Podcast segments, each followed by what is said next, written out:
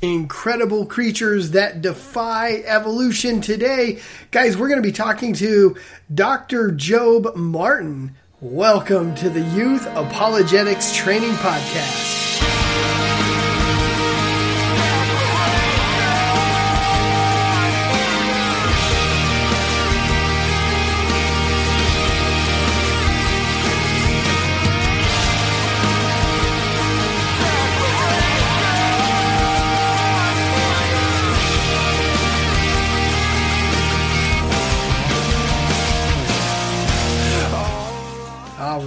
Welcome back, guys. Yeah, this is Michael Bohm, and today we're going to hear part two with Doctor Jobe Martin.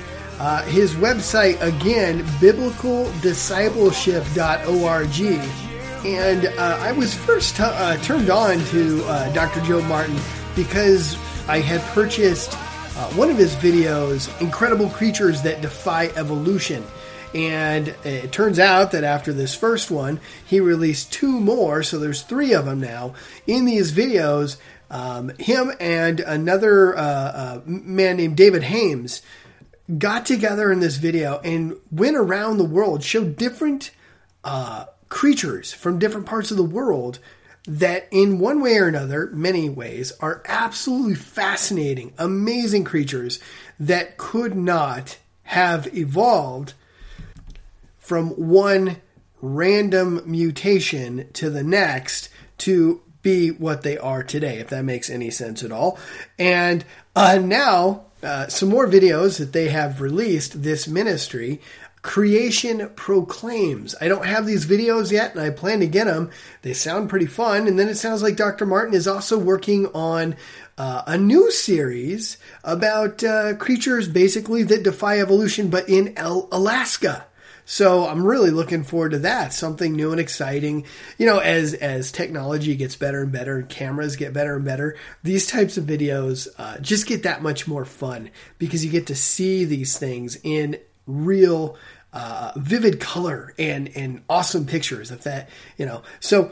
Anyway, uh, in these videos, he does an excellent job. There's just so much that glorifies God out there. It's it's really fun. But today, in part two, we're going to be hearing more from Doctor Martin. Uh, you guys are going to love this, especially hold out until the end when he starts talking about this crimson worm. Uh, probably, you know, and, and I popped this on Doctor Martin before the, the interview. I wasn't even aware if he knew anything about this crimson worm or not, uh, but I had heard about it from other studies. And just right before we started recording, I said, uh, you know, do you know anything about this crimson worm, this tola'at? And just like that, you got to understand, I, I just wanted to tell you that because he was not forewarned about this particular creature. I warned him about the other ones I was going to ask about. This one, he was completely unprepared, and he will blow your mind with his answer. Uh, we're going to have uh, not only a study in creatures that defy evolution, but when we get to the crimson worm, we're going to look at the prophetic significance of this worm and how it ties into the Bible. No joke. This is not scripture, scripture twisting. You're going to love this. How Doctor Martin will tie in this worm and how it's mentioned in the Bible in relation to Jesus Christ, and how it actually mimics several parts of Christ's uh, crucifixion and resurrection. And as an added bonus, this is mentioned in one of the Psalms, written about a thousand years before Christ's crucifixion, and long before, way long before, crucifixion was even a thing. Okay? This is going to blow your mind. So anyway, without further ado, Uh, let's go ahead and jump right back in where we left off with last week's interview with Doctor Jobe Martin. Speaking of, of friends like dogs and cats, uh, I have a friend that hangs out with me sometimes when I go fishing and uh, is also one of my best friends in my garden, and that would be the earthworm. Uh, these guys, you know, as far as my garden goes, uh, what's interesting about them, if you throw organic material on the surface of your garden, what they do, uh, if you do this in the fall, they will come up to the surface and they'll start tilling the garden for you. They start making all of these little, you know, worm tunnels, and all the while they're dropping their wonderful slimy goodness everywhere, which is very nitrogen rich. Uh, it's it's a great fertilizer. But now you've got all these little tubes, which then when it rains, there is more pathways for the water to get into your soil and not run off onto your, your grass or whatever else. Um, they they work great for the garden. But uh, in one of the videos, you talked about many other things that the uh, that's amazing about the earthworm. Uh, tell us about the earthworm. Well, they are uh, they're uh, amazing also. They can be in really hard, packed dirt. Well, how are they going to build a tunnel through hard, packed dirt? Well, they right. can take their nose down to a just like a, uh, a needle point, and then they spit out through there. And they soften the dirt by spitting on it. I, I don't know if you'd really call it spitting, but that's basically what it is. And they soften it up by moistening it, and that way they can point, get their nose started in there and uh, pull through, and, and then they eat uh, dirt and things as they go, and it kind of passes on through and becomes good fertilizer. But you're right about those uh, little tunnels that they form, and that uh, enables trees, the roots, uh, many times they'll find worm tunnels, and the roots can grow down through there, and the water comes down through there, and the nutrients can flow down in there. And um, but the worms can regenerate, uh, like moles like to eat worms, and moles might have a like a little pantry. They'll dig down under there, down under the dirt, and they'll catch worms in the spring, summer, fall, and, and they'll put them in their pantry. And they'll usually uh, do something like chop their head off. And so there they are. They're down there, but they're down there for a while. And then they'll start growing uh, a new head. And then uh, many of them that the mole doesn't get back there to eat, they'll grow new body parts, even a new head, and then they'll crawl off, and, and they'll do just fine. It's um, it's amazing. They they have oh upwards of seven hearts, and so you can kind of almost section them. And if, as long as there's a heart in there, it'll it'll regenerate. There, uh, it's how how do you explain those kinds of things? Why why can't everything do that? I mean, if I got my arm chopped off, why can't I grow myself a new arm? And uh, it, there's things that would be beneficial, I think, uh, and maybe. Maybe there are secrets there that nobody has yet discovered. That uh, see, most of the research that's been done on animals, most of what I've learned about animals, has been done by the evolutionists. There are very few uh, committed biblical Christians that are, well, maybe they're there, but they aren't publishing anything, or maybe they aren't allowed to publish it. Maybe, maybe they learn things, but then it's it's covered up somehow. But I, we need young people that would get on fire first for the Lord Jesus and learn to love Him with their whole heart and mind and soul and strength and body, and then mm-hmm. decide, you know what, I am going to go and I am going to research this particular thing, and I'm going to tell the truth about it, and I'm going to see what the Lord is going to show me about this. And there's some things here I know might be helpful to humankind, and, and I'm just going to publish it like it is, and then I'm going to give God the glory for it. I think the Lord's waiting for young people to kind of come along and do something like that. Step out in faith and, and uh, yeah, show the glory and the majesty of, of, of God and what He has created. Yes, yes. Well, it's like... Uh, a missionary from uh, Brazil was interested in things, and he told me uh, about the Brazil nut and the fact that uh, you've got that big tree, the Brazil nut tree. It's it's one of the two trees that holds up the uh, canopy in the Amazon rainforest. Huge tree, that one hundred eighty to two hundred thirty feet tall. They're not the tallest trees. We have the tallest ones here in the United States. Uh, the giant redwoods and the sequoias. But anyway, that tree, which helps hold up the canopy, the uh, Brazil nuts form in like a big pod. It's about the size of a large coconut, and it weighs up a, about five pounds. And it'll be up there one hundred eighty, two hundred feet up. You, you don't want to be under one, under the tree if one of those comes down. That's unfortunate. But anyway, so the, the seeds, the nuts, the Brazil nuts form in this pod. And the pod is so hard, it's like cement. When it hits the jungle floor, it doesn't even break open. So then you would say, well, how are those seeds going to get out? Well, God made a little animal called an agouti. It's a little rodent, and the agouti likes to eat Brazil nuts. And he'll find those pods and chew in there and get the nuts out. And, uh, and then he'll bury some, thinking I'll eat it, and then forgets where some are. I guess that'll be the next generation of trees. But we're, we're here, I'm here in Texas. We have all these pecan orchards. So some farmers in Brazil decided, well, let's have Brazil nut orchard. So they they got the trees, they, they planted, the trees bloomed. No nuts. No nuts. Why? What happened here? We got, they bloomed. Well, it took several years for them to discover there's only one insect that pollinates the Brazil nut tree flower, and it's called the Brazil nut long-tongue bee. And the reason is the pollen in the flowers is down in a spiral tube on the Brazil nut tree, and it's sealed shut. It's like a lid on there.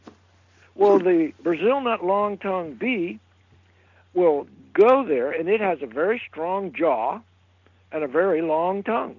And it'll go there, and it'll lift the lid with its strong jaw that covers up the pollen, because the wind can't blow across it and pollinate it. So like an apple tree or a peach tree, the wind can blow across it and pollinate it, not the Brazil nut tree. So the bee will go, he'll lift up the lid, he'll stick his long tongue down in the, in the spiral tube, get out the pollen, and as it goes from tree to tree to tree, it pollinates the flowers. So they, they finally figured that out. They went out in the jungle, they brought in the bees, and, and sure enough, they got Brazil nuts for one year. The next year, no nuts. Why? Well, because all the bees died. Why? Well, it took several more years for them to discover. In order for Missus B to invite Mister B in the house so they can have baby bees, Mister B has to go to a particular species of orchid, get the scent of that particular orchid on itself, I guess it's his cologne, and then Missus B will invite him in. So in the jungle, you have to have the tree, you have to have the bee, you have to have the orchid, and you have to have the agouti, and they are in what's called obligatory mutualism. They all are totally dependent on each other, and if any of the system dies or, or goes out, the whole system goes out. And so how would that evolve? It's a mutual dependence of a bee and a flower and a rodent and a tree. I think only God can think those kinds of things up and then design it and create it and make it work. You know, it was, it's almost like God knew that this theory was going to come along thousands of years later, and uh, he placed things within his creation that clearly uh, make a monkey of, of this idea of evolution. Uh, that is just fascinating. I love that. Well, yeah. Um, something else that you talk about. Okay, you, you mentioned earlier the idea of vestigial organs. Yeah. Um, that somehow, you know, over millions of years of evolution, uh, animals and humans, for that matter, have evolutionary junk left over in their body. So uh, I remember when I was uh, going to school, and I think they still teach that the appendix is, is vestigial.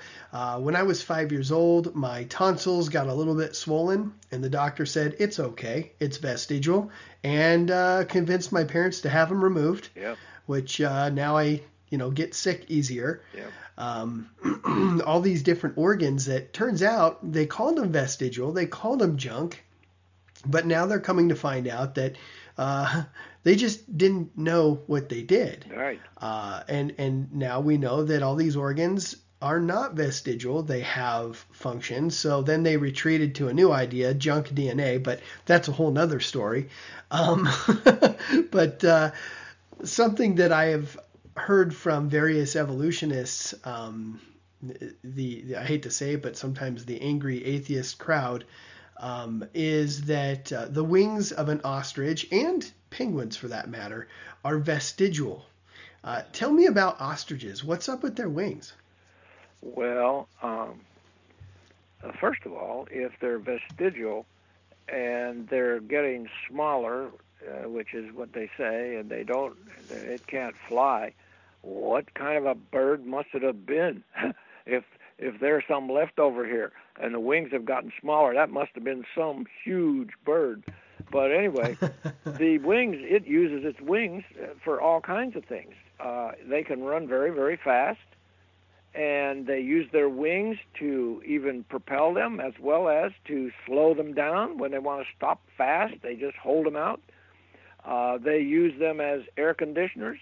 They will, uh, on the hot um, African, wherever they live out there, they will, uh, on hot days, they they kind of fan them, and they'll hold them out and let the air circulate under there.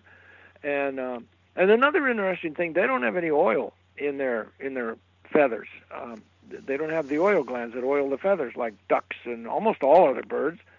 And so that's good because that would be extra heat also. But yes, they use their wings for all kinds of things, and they all even put their head under their wing on a cold night and keep their head warm. And and um, so because somebody just says something is vestigial, it's just left over, that it is, it's not useful, um, they, they're going to have to prove that. Matter of fact, when I went to college back in the uh, late nineteen fifties, we were told that the human body had one hundred eighty vestigial organs, things that were left over from previous days of evolution, from fish to amphibians to reptiles to birds and mammals and and humans. And uh, but now they they they have found uses uh, for all, I would say all of them. There's There's a couple that you might say, well, maybe not, but I think all of them. There's definitely not one hundred eighty, like I was taught, and there's definitely maybe one hundred seventy-nine that they have found functions for. And the tonsils is part of your immune system too, and yeah, mine too. I got mine out too back in those days. That they used to take them out of almost everybody. Now they don't do that. They, no, no, no. You need those tonsils, so they usually don't take them out anymore. Uh, unless they get infected and have to go. But anyway, so we have, uh, it's the same thing with the genes. And they'll say, well, there's this junk uh, D N A and junk material in the genes. Well, now they're finding more and more things that aren't junk. Oh, my, that one really turns on this one, or that one helps turn off that one. When you get to a certain height, uh, well, that one, that one, we didn't think it did anything. Well, yeah, it, it helps to turn off this or that. And so I think with uh, the way science is going, more and more science keeps proving God's word is true. We ought to just believe it, and it'd save us a lot of time. uh, that is so true. Um, you know, going back to ostriches, I'm, I'm just kind of curious. I, I just popped in my head here, but uh, there's a, a field of study um, that has kind of popped up amongst uh the creation science movement called baremonology, this idea of studying the different created kinds right. of animals. And I'm curious if you're aware of anybody who has done any research with the ostrich, and I'm wondering if the ostrich has the ability to interbreed with any, I mean, the ostrich is so big. I'm kind of curious, I mean, is there any other kind of big animal or, or bird that uh, might be able to interbreed with the ostrich? Is there has there been any research in that area that you're aware of? I'm not aware of any, but that would be an interesting thing to do, um, and it could be done uh, in the lab, taking some ostrich uh, sperm and putting it in the egg of a some other kind of bird, and then see mm-hmm. what happens there. Maybe they're doing that kind of thing. I don't know. Boy, that would be fascinating. That would be fascinating. Okay, well, there's there's something for somebody out there who, yeah, wants to uh, discover something completely new. Yeah. Um, boy, yeah. Uh, okay, so so speaking of birds, I have a particular problem with a a uh, demon of a bird called a woodpecker, yeah. And this horrible creature lands on my house at five a.m. and I just got my house painted, and you know that's not cheap, and this guy starts pecking holes in my house, which um, I'm starting to wonder, okay, does that mean that there's some bugs in the wall, because they always go to the same spot? I don't know I don't know uh, we've already fixed a softball size hole. Oh boy. that uh, oh yeah oh yeah um, so I say with gritted teeth, tell me about this amazing creature, the woodpecker. Well, you know, they have uh, uh, paint that is attractive to woodpeckers that painters like to use, because that means you have to get your house painted more often. No, that's, oh. that's a joke. That's a joke. But oh. anyway. Um, oh, man, I'm putting on my tinfoil hat, man. There's a conspiracy here. Yeah. Um, well, they are. They're an incredible uh, little creature. And most birds, you know, have three toes out the front, one toe out the back. A woodpecker has two out the front and two out the back. That's so it can walk upside down, right side up, sideways, any way it wants to on a tree. It also has a different kind of tail feathers. They're, they're more resilient tail feathers. And then they'll tripod themselves with their tail and their and their two feet when they're pecking. And, uh, and that gives them stability. It also takes in some of the shock because they're hitting the tree with a lot of force. They have like an industrial strength beak. It's a stronger material than other birds. Otherwise, it would shatter the time they hit the tree, and and uh, and they have a shock absorber between their beak and their skull, which is like a piece of cartilage there. That that takes in some of the uh, shock of it all, so they don't go home every night with a headache from banging their head on a tree all day, and. Uh, Their brain is attached in ways that uh, I've been places giving talks about the woodpecker and things, and, and a brain surgeon will come up. Boy, you know, we have studied woodpeckers' brains to see for trauma victims how we might put things back together in there and help them hold together. Um, they have a their skull is a, is thicker per body weight than any other bird, and so that is a help with the way they're pounding their head. And then their tongue is different than any other animal, as far as I know. Their tongue goes uh, um, kind of, uh, well, the average woodpecker, it's attached somehow. It goes, how does it go? Uh, it'll go out the back of the neck. Uh, it goes up over the top of the skull, under the skin.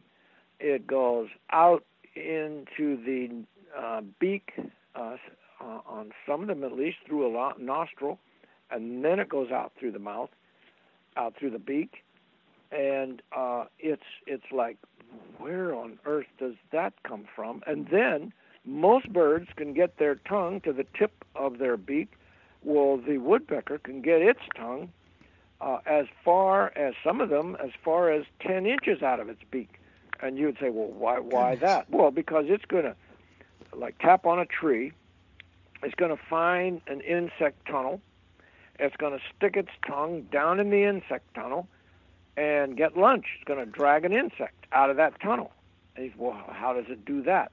Well, uh, there's different configurations on different woodpeckers, but they'll have, like, uh, serrations or little barbs, little backward uh, aimed barbs on their tongue, so when they stab a, a bug down in there, uh, it'll hook it, uh, or uh, some of them have a, a glue. They'll literally glue their tongue to the insect and drag it out, and that's a problem, because if they didn't have a, a salivary gland that has the right kind of a solution to dissolve the glue, and they try to swallow the bug, they're going to swallow their tongue and choke to death. So that had that irreducible complexity again. That had to be there from the beginning.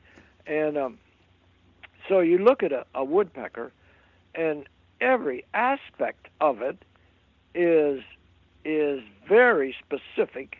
It's unique uh, in the bird family. And where did it come from, if evolution is true? Where do woodpeckers come from? Uh, how did they get all this equipment? Well, I, didn't, I had to put the information into the woodpecker and its genes, and there, there it comes. It's like the, the slow loris. Have you ever studied the slow loris? I apologize. You, you broke up right when you said that. Have I ever studied what? Uh, the slow loris? No, I haven't. Okay. Well, it's the only venomous primate. It's, it's in the lemur family. It's a primate, but it's venomous. It has venom glands under its arm. And when it needs the venom, it quickly licks the gland, and that gets the, the venom in its mouth, mixes it with saliva, and then it, our creator puts some grooves on the back of its cuspids, its eye teeth, and when it bites in, it takes the tongue and squirts it down those grooves. A venomous Ooh. primate. Now, the reason you haven't heard of that is because of, of Romans chapter one, where it says um, there are these ungodly, unrighteous people that hold the truth in unrighteousness. So they, they know something, but they hold it back. They suppress it. And, well, what do they know about? Well, in Romans one, verse nineteen, it says, because that which may be known of God is manifest in them, for God has showed it unto them. Well, how did he do that?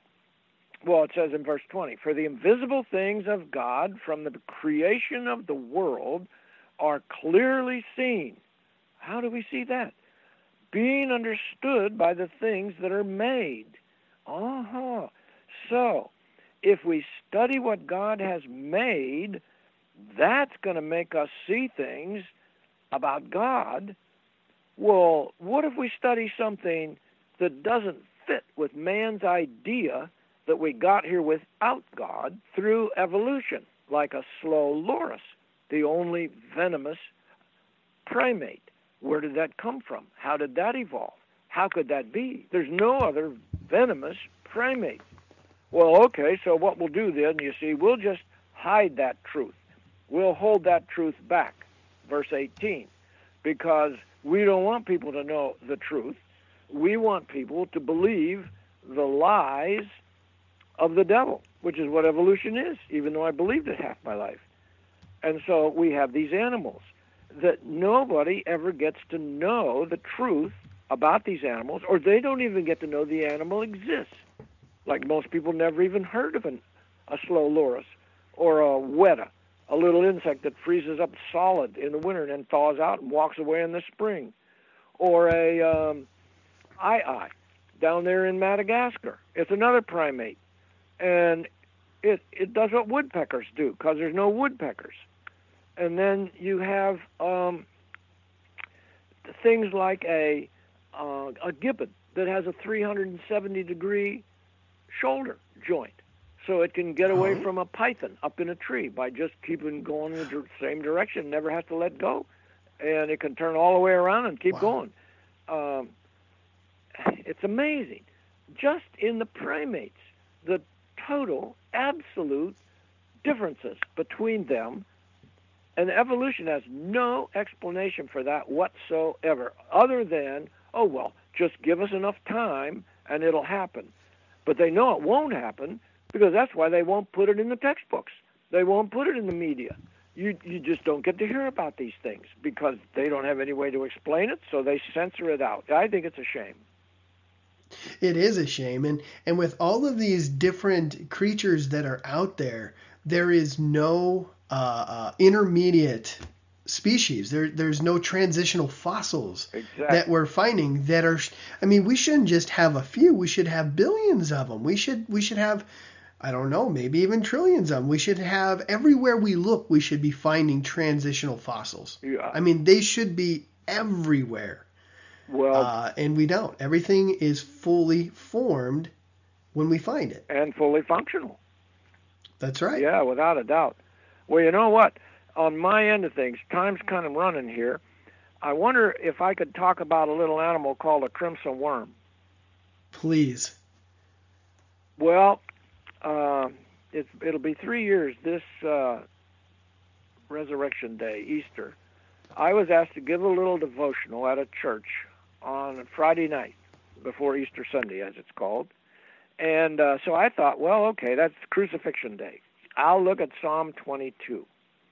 So I went to Psalm twenty-two, and that's the psalm that uh, says uh, Jesus, this is the crucifixion psalm, and it's the one where Jesus says, "My God, my God, why hast thou forsaken me?" And what he said when he was on the cross. So it's things that Jesus is either thinking or saying out loud or talking to the Heavenly Father about.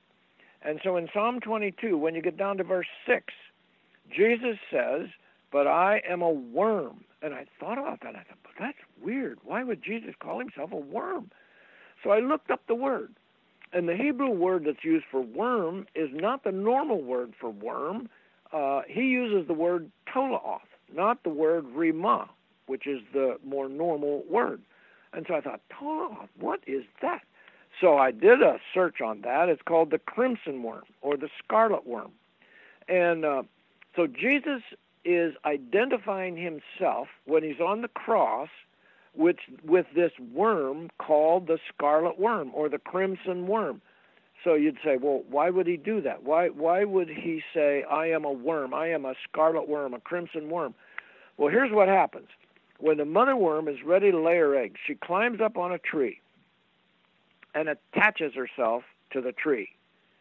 Jesus was attached to a tree, and she willingly attaches herself to the tree. Jesus was willingly attached to a tree. He could have said, he could have called down legions of angels if he wanted to. So he willingly was attached to a tree. The mama worm willingly attaches to a tree, and she's going to die there.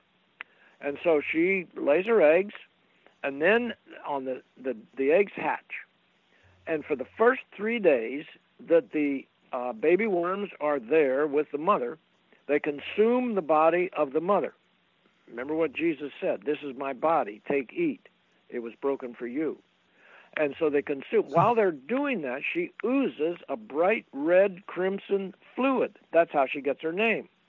Well, what did Jesus do when he was attached to the cross?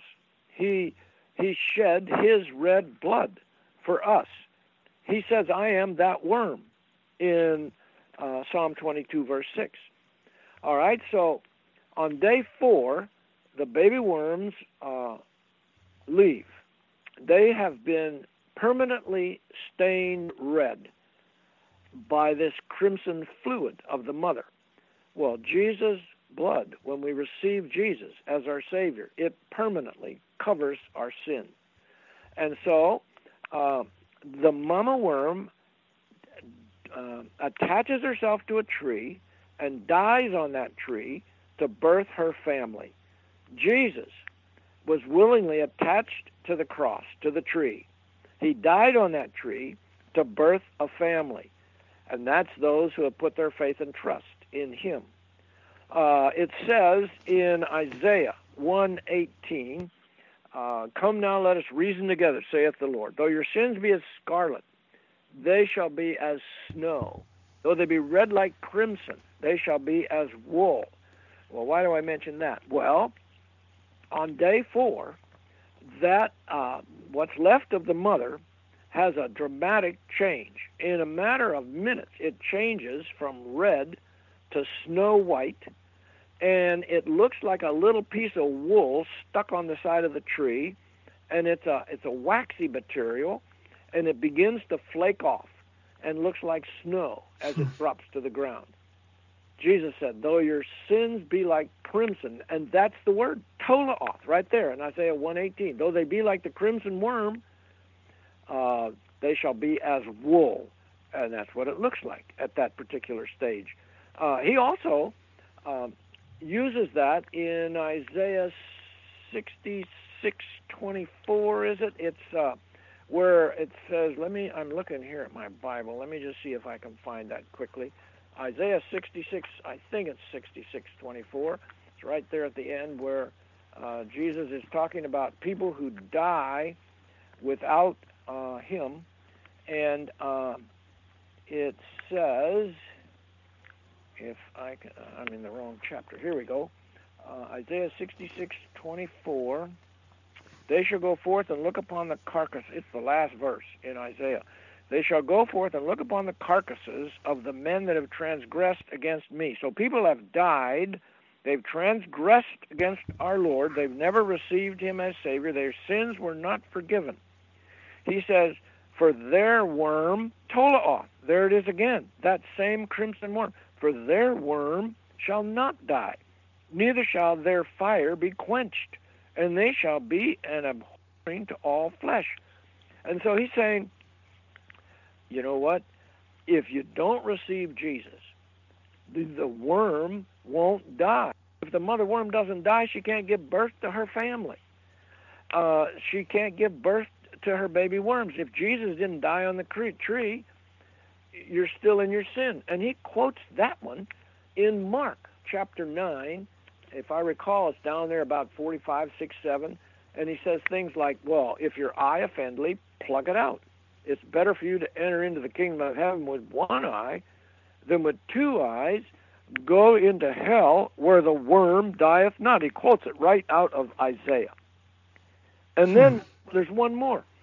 In Job, uh, the shortest chapter in Job, he says, uh, let's see, Job, Psalms, Proverbs here, um, in twenty, I think it's twenty-five, if I can just get there, in Job twenty-five, it says, and my pages, oh, here we go, uh, Job twenty-five, verse six, that's the last verse of this, this little teeny chapter here.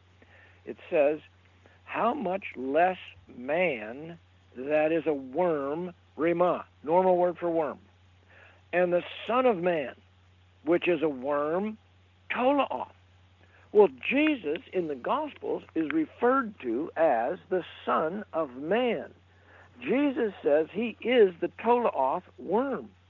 I think the book of Job, which is probably the earliest written book we had, is, yeah. is prophesying that the Savior, the Son of Man, is going to come. And he's going to be like the tola'at worm. He's going to be attached to a tree. He's going to shed his red blood to give birth to his family, the church. Uh, so when we, what what does the Bible say? It says we have all sinned and come short of the glory of God. And he says the wages of that sin is death.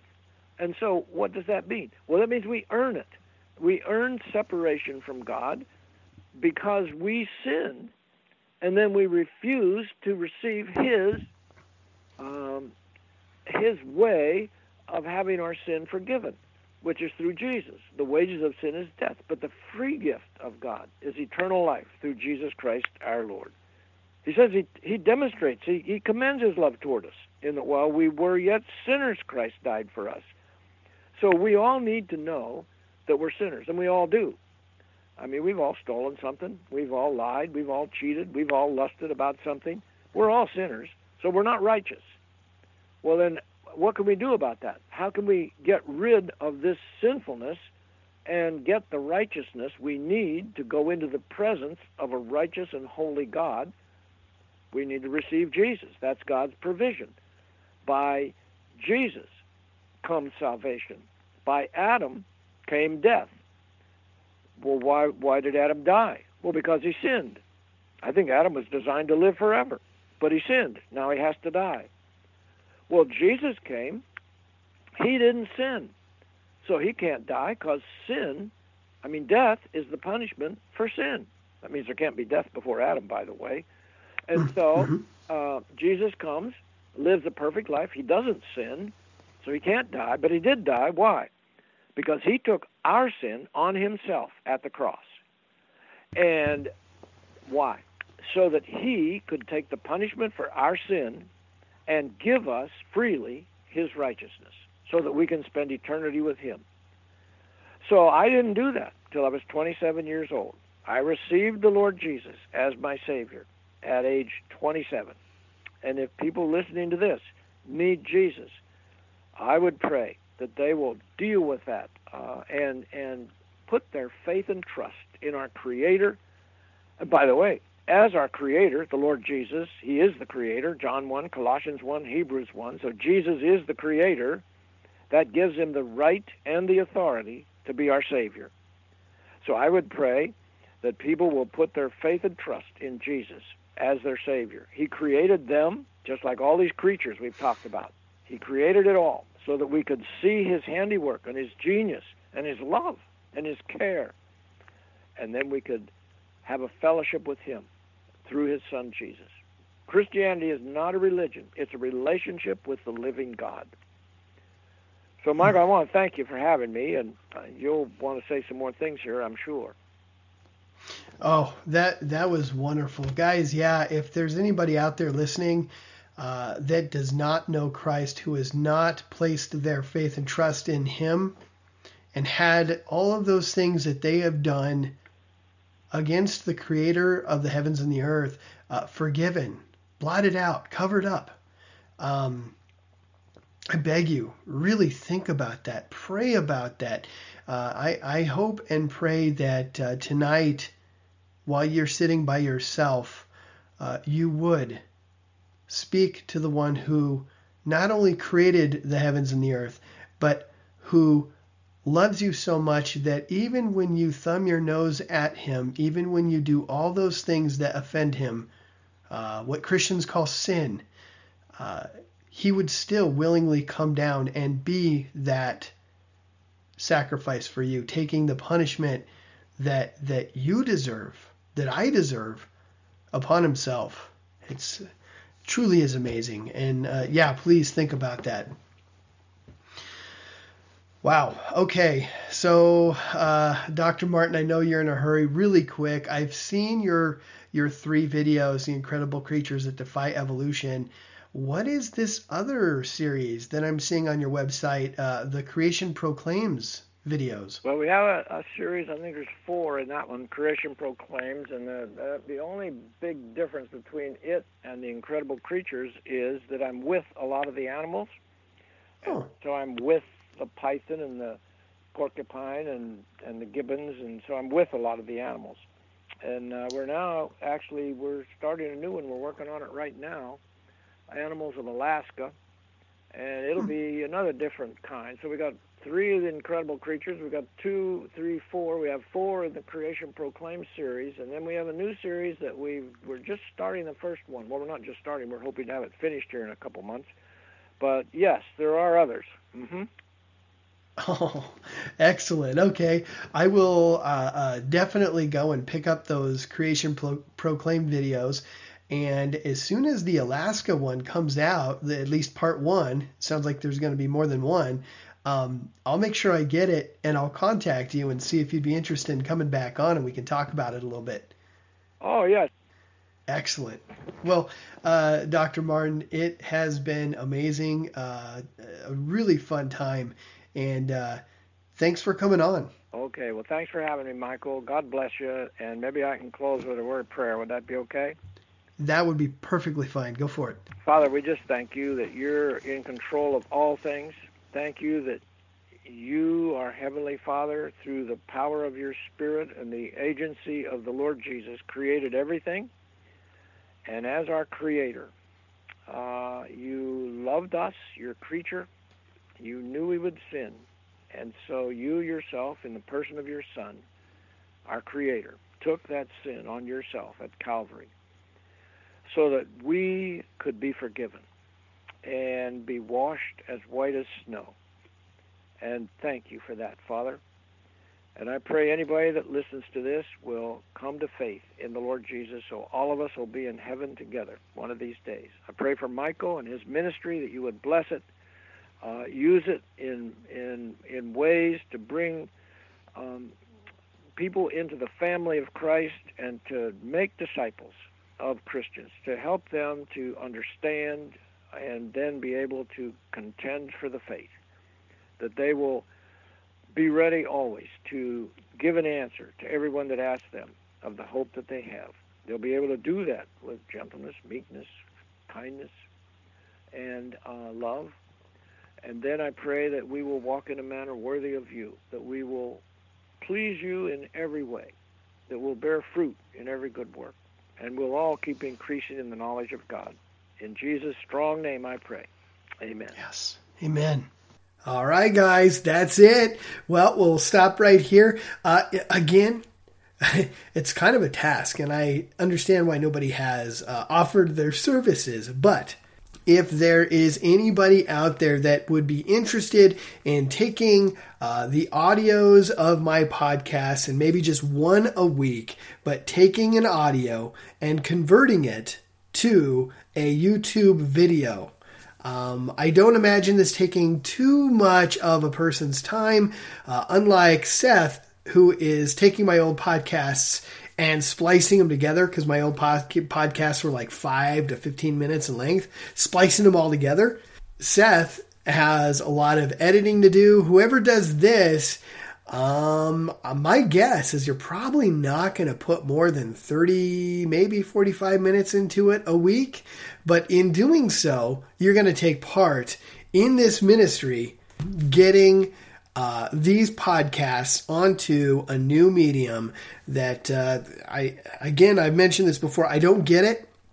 I don't know why somebody would go to YouTube to listen to a podcast, but a lot of people do, believe it or not. So basically, you would be taking a podcast, the audio, importing it into a video software, which many of them are free, so you wouldn't even have to purchase anything uh, unless you already have one, and then uh, taking pictures and kind of importing them into this, and then you just hit export as an M P three or uh, as a video, and it converts it. You walk away, you go have a coffee or whatever, come back fifteen, twenty minutes later, and it's ready to go. Uh, so anyway, if anybody is interested, Uh, it would be a tremendous blessing. Uh, let me know. Get a hold of me on Facebook, or you can email me, youth apologetics training at gmail dot com. And with that, uh, next week we are going to be hearing from Doctor Jonathan Sarfati. Uh, we're kind of getting uh, several weeks in a row where we're talking about evolution. Well, I'm going to be talking to Doctor Sarfati about the origin of life. This is going to be fun. Uh, and so look forward to that. And with that, I love you guys, and we'll see you next week. Sing it out loud.